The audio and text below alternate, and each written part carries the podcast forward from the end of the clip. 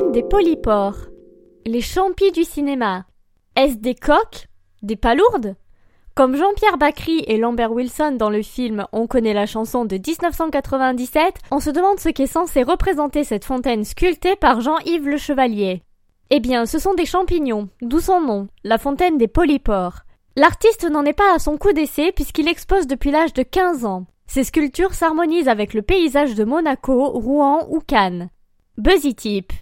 Si t'as tiqué au nom de Lambert Wilson, ce n'est pas ici que tu le trouveras. Désolé.